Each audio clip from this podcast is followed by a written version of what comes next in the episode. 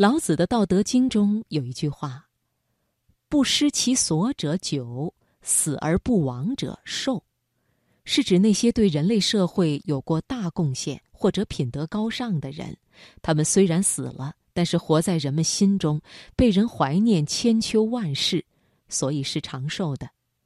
而与之类似的话，孔子也曾经说过。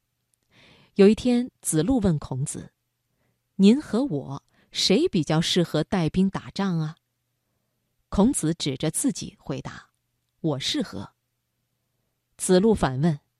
您不是常说我很勇敢吗？孔子说：“我不仅勇敢，还勇于不敢啊。”孔子的勇于不敢，就是说人心中要有所敬畏，敬畏良心，敬畏天理，敬畏法度，不可越线。接下来的读心灵就为你送上张丽君的文章《勇于不敢》，心灵不再孤单。因为你我分享，读心灵，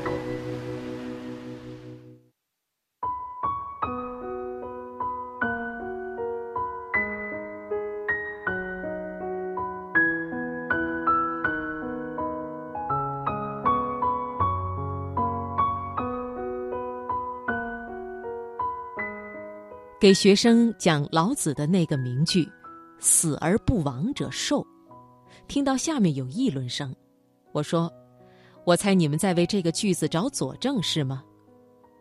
有个男生站起来说：“不是，我们在说这好像是个病句吧？死了就是亡了，亡了就是死了，哪里还有死而不亡的人呢？”我说：“是吗？这世界上果真没有死而不亡的人吗？死和亡一定是同步进行的吗？”你们知道吗？除了死而不亡，孔子还说过“勇于不敢”呢。你们是不是也觉得这也是个病句啊？你们会说：“我们只听说过勇敢，没听说过勇于不敢。都不敢了，还能算什么勇啊？勇猛才是真勇敢，不敢就是怯懦了呗。怯懦要是称得上勇，那黑就称得上白了。”你们是这么想的吗，孩子们？我为你们遗憾，因为你们没有触摸到老子两千多年前的心跳啊！我拜托你们好好想想这两个词语中蕴含的深意，谁能悟透其中的道理，谁就是个了不起的人。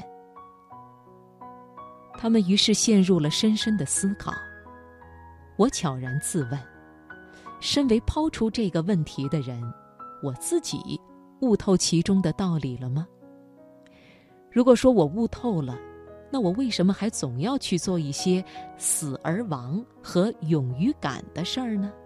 说起来，我们的皮囊原是一件多么容易朽坏的东西呀！但是，我们还有另外一种选择，那就是为这一宿的皮囊注入意义。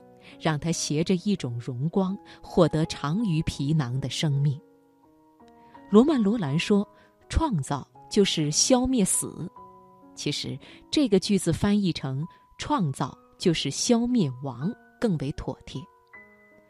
老子、孔子和罗曼·罗兰无不是在劝诫人们，通过创造某种价值来为自己延寿。只有那样，安妮日记中所谓。我想在我死后继续活着，才可能变为现实。我关注那些过分讲究养生的人很久了，他们像追求真理一样狂热地追求长寿，小心翼翼地伺候着自己的那具皮囊，唯恐它造反亦或罢工。他们罔顾生命的高度与宽度，眼睛直勾勾盯着生命的长度。我想，就算你能活百余岁。跟那活了千年的人相比，你不还是短寿的吗？那些为人类创造了宝贵精神财富的人，才是历千载而不亡啊！老子、孔子、李白、杜甫这些人，堪称真正打败了光阴的人。勇敢是个褒义词，历来为人们所崇尚，但是谁能领略到勇于不敢的美丽呢？什么叫勇于不敢？在我看来，勇于不敢就是肯于高调示弱。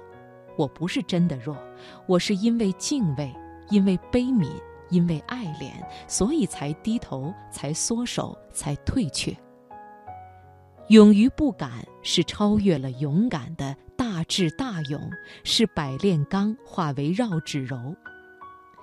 然而有一种可怕的勇敢，是多么喜欢跑来充当我们的情人啊！他一旦缠上我们，我们就欣然坐稳了他的奴隶。当我们用一种改天换地的豪情拦截一条大江的时候，我们是不是忘了说勇于不敢？当我们用一种摧枯拉朽的气势填掉一个湖泊的时候，我们是不是忘了说勇于不敢？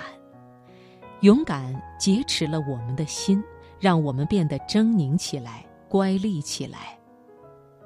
死而不亡是劝勉我们有所为的，勇于不敢是劝诫我们有所不为的。亲爱的红尘过客，你能触摸得到？那两千多年前的心跳吗？